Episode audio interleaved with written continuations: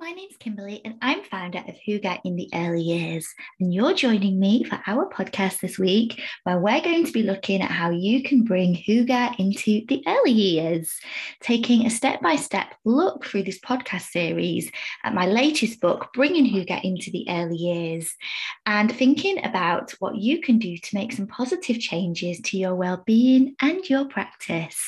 So join me today where we will start looking at chapter 5 of the book, which is all about creating your early learning environment.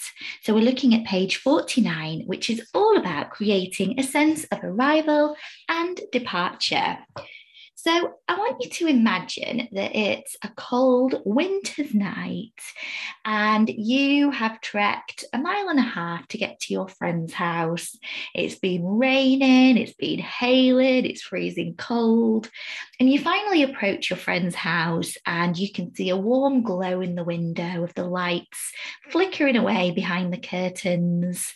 You approach the front door and you notice that there's a really beautiful sort of winter wreath capturing your attention, and as soon as you knock on the door, your friend greets you, really happy and excited to see you, embraces you in a lovely warm hug, and you can smell the lovely smell of some home-cooked food as well, as it wafts through the kitchen and hits you as you just step inside.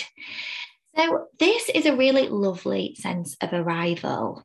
This is something that we feel really good about, and we want to create this same warmth, this same glow for our children when they approach our setting each and every day, no matter what the season. So we want to carefully think about how we're welcoming our children to us, how we're making the families feel like they're important in our setting, and how we can get them not only reassured about coming, but also excited about what's going to happen that day.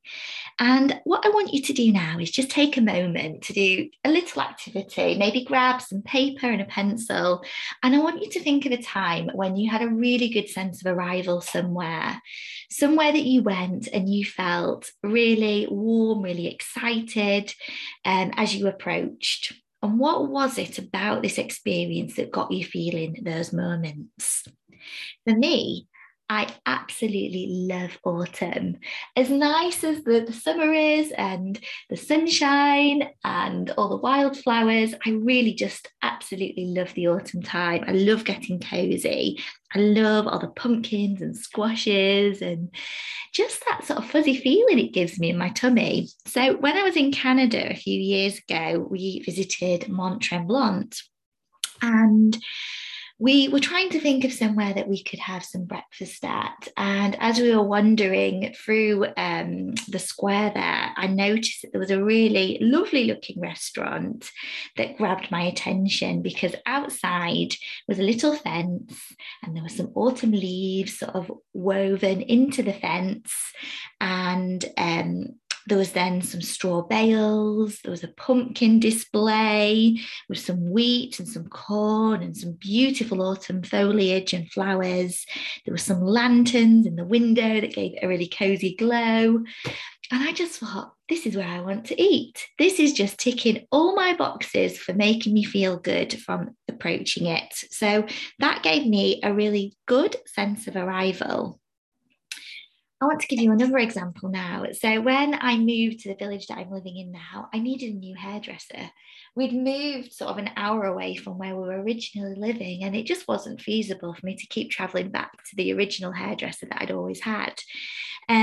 So I went for a little walk around my village and I picked a hair salon that again caught my attention. It had twinkly fairy lights in the window and a lovely seasonal display of foliage that had been created by the florist that was across the road from the hair salon.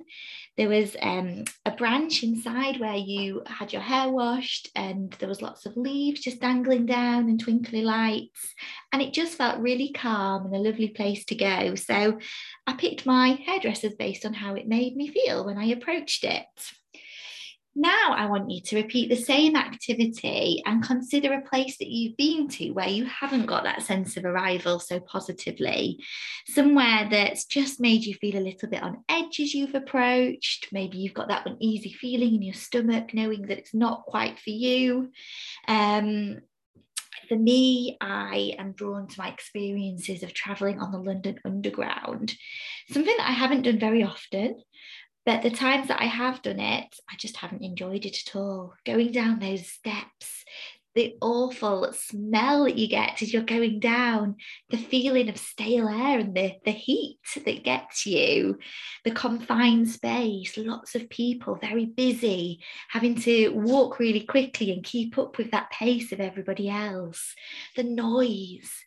I just didn't enjoy my experiences there. And so catching the Underground didn't go down for me as a positive experience. I didn't enjoy that sense of arrival that I got, and I didn't enjoy the experience. And I want you to think about when you have gone into your setting. Imagine that you are a stranger. You're approaching your setting for the very first time. What do you notice? What do you smell? What do you hear? What do you see? What do you feel? You know, maybe go for a walk around the corner and then approach your setting from a different angle and see what is it you're noticing. You know, does the area look tidy and welcoming around the door? I've visited so many settings where sometimes the front door isn't even clear to people that are coming to visit. You know, people don't know where they've got to ring the bell or knock to try and get in. I've been to settings where you've had to walk past all the big bins to get to the door.